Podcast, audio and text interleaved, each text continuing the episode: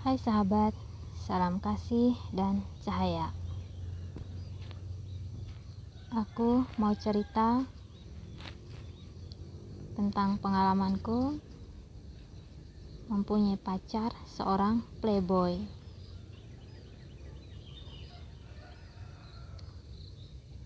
Sebut saja namanya Jack. Cerita aku mulai ketika Raditya, sahabat baik Jack, dan Raditya juga adalah sahabat baikku. Kami sekelas saat itu.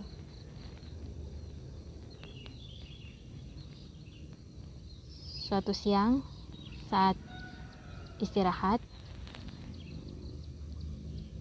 Radit tiba-tiba meminta Hendra,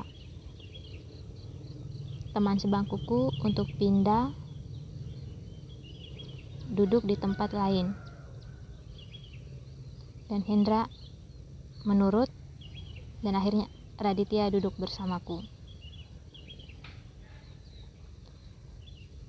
Raditya mulai membujukku supaya mau memacari Jack. Aku menolak mentah-mentah karena memang aku tidak punya perasaan apa pun dengan Jack.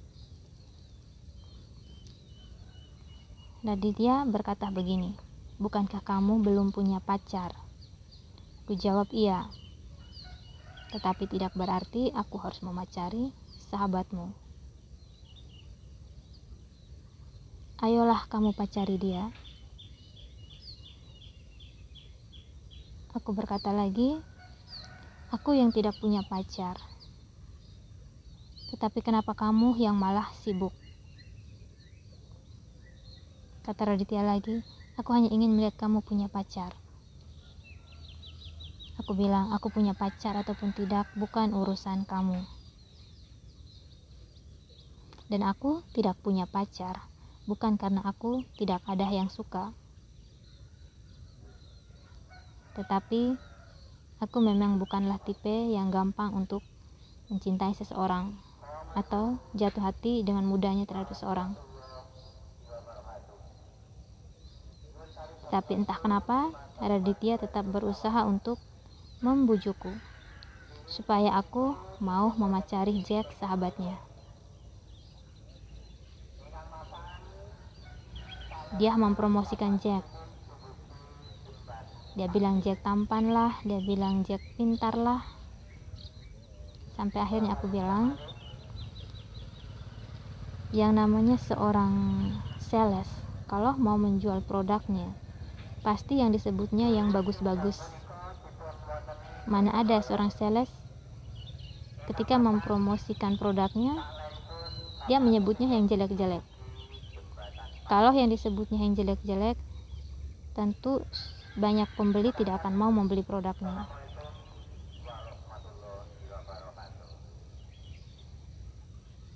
Dan Raditya tetap berusaha untuk membujukku. Aku sampai heran apa sebenarnya yang ada di pikirannya sampai dia berusaha untuk membuat aku harus memacari Jack.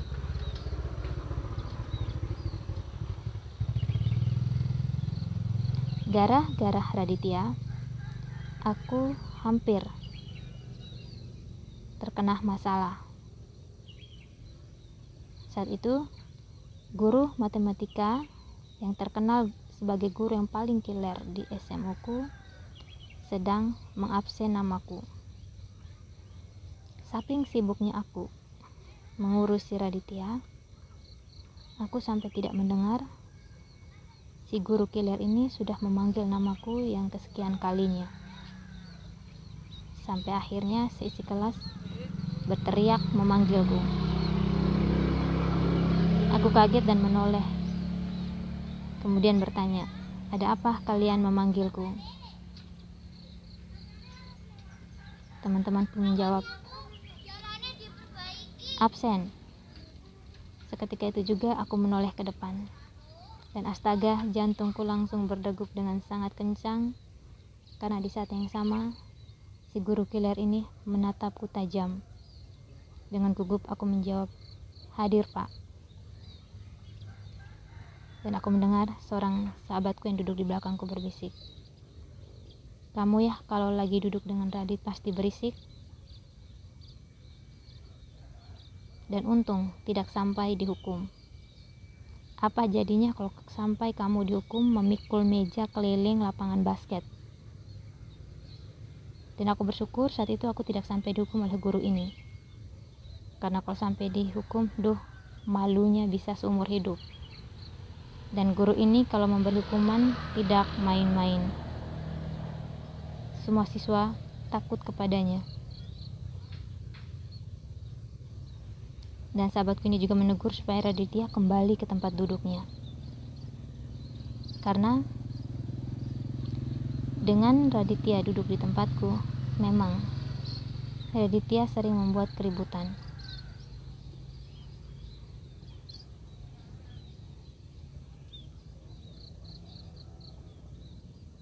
Dan aku selalu menolak setiap Raditya membujukku untuk memacari Jack. Sampai akhirnya sekitar dua minggu.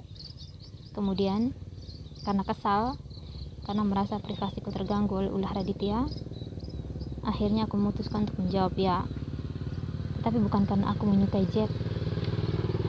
Bukan. Lebih karena demi keamananku saja. Karena aku kesal hampir tiap hari Raditya menggangguku dan aku mengajukan syarat aku bersedia memacari Jack tetapi dengan syarat hubungan kami dirahasiakan Raditya sempat bingung kenapa harus dirahasiakan. Apa alasannya? Aku bertanya balik, kamu mau kupacari sahabatmu atau tidak? Kata Raditya, ya, aku mau kamu macari Jack. Oke, turuti permintaanku. Mau tidak mau, Raditya akhirnya menurut. Karena aku pun mengancam, kalau tidak mau menurut, aku pun menolak untuk memacari Jack. dan aku benar-benar tidak tahu alasan utama kenapa Raditya berusaha mati-matian supaya aku memacari Jack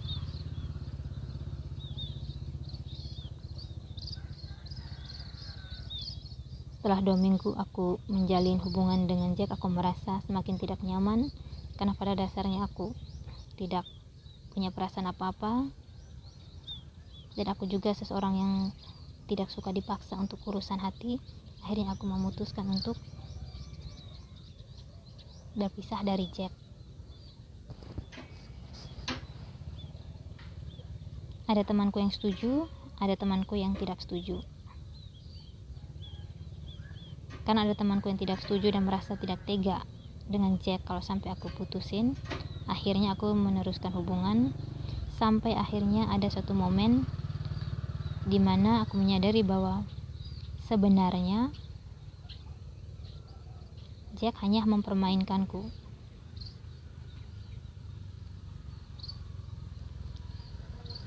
Yang membuat aku marah saat itu adalah ketika aku mendengar kabar bahwa Jack memacariku karena dia merasa dipaksa oleh Raditya supaya mau memacariku. Di situ aku sangat marah karena aku merasa sebenarnya akulah yang dipaksa oleh Raditya.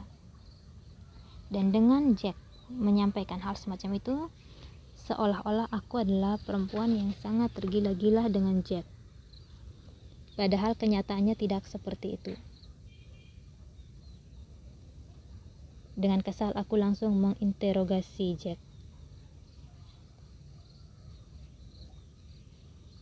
Maksudku aku menginterogasi Raditya untuk mencari tahu kebenarannya.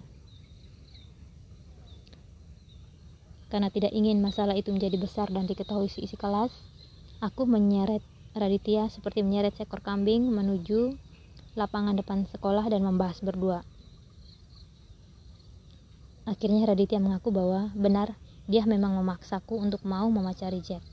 Tetapi dia tidak pernah memaksa Jack untuk memacariku. Dan Raditya meminta maaf dan Raditya sebenarnya ingin memukul Jack seandainya saat itu Jack hadir di sekolah. Sayangnya saat itu Jack sedang tidak sekolah sehingga dia berpikir nanti saja dia akan menyelesaikan masalah itu dengan Radit dengan Jack tapi aku berkata tidak perlu diperpanjang. Dan sejak itu juga aku memutuskan untuk berpisah dari Jack anehnya begitu aku memutuskan untuk berpisah Jack menolak. Bahkan dia menuduh bahwa laporan-laporan yang kudengar itu atau informasi-informasi yang kudengar itu sama sekali tidak benar. Dalam hati aku bilang, laki-laki ini sangat pandai bersilat lidah. Dan dia berpikir, aku mau mempercayai kata-katanya begitu saja. Dan ketika Jack bilang, aku masih mencintai kamu, aku berkata, bukan urusanku kamu masih mencintaiku atau tidak itu adalah urusanmu dan aku tahu kata-kata itu bukanlah kata-kata yang datang dari hatinya Jeff. Dan entah kenapa dia menginginkan perempuan lain tapi juga masih mempertahankanku. Dan sebenarnya juga dia tidak cinta.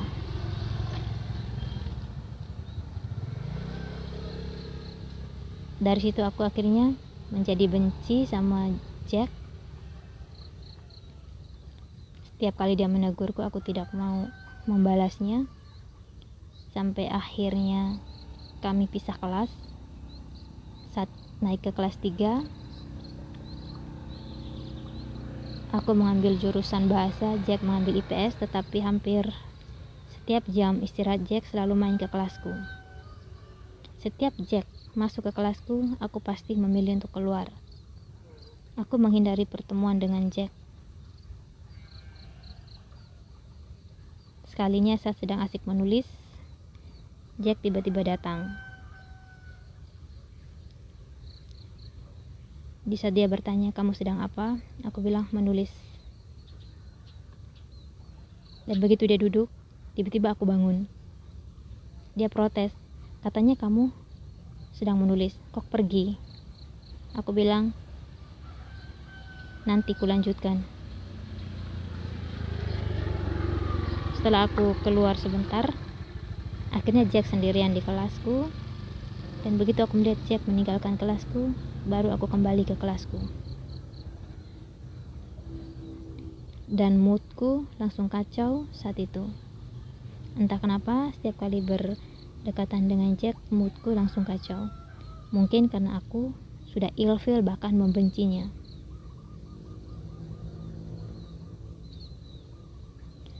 Aku baru benar-benar memaafkan Jack saat retret. Saat itu kami hampir lulus. Aku ingat pembimbing saat retret itu mengatakan bahwa nyalakanlah lilin yang kalian bawa dan berikanlah lilin itu kepada seseorang yang sedang bermasalah dengan kalian. Di saat itu aku merasa terdorong untuk memberikan lilinku itu kepada Jack. Karena aku merasa aku hanya punya masalah dengan Jack. Begitu aku menyerahkan lilin itu, Jack meminta maaf dan aku bilang, aku sudah memaafkan kamu, yang berlalu biarkanlah berlalu. Dan sejak itu, aku merasa ada sesuatu yang enteng di hati.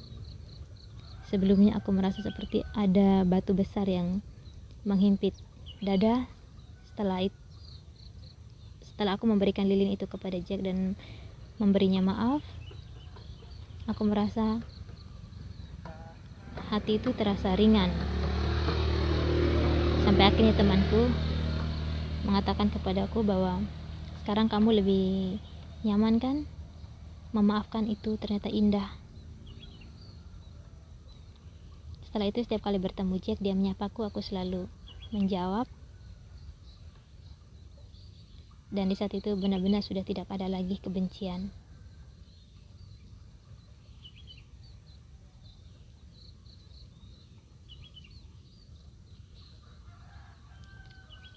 Dari pengalaman ini,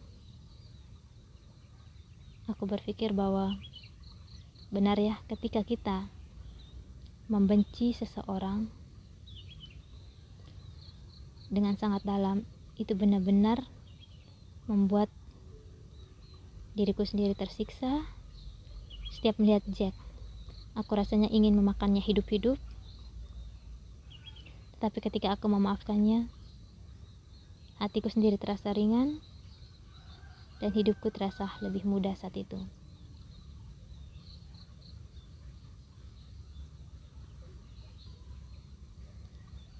Nah, sahabat, ini ceritaku. Thank you.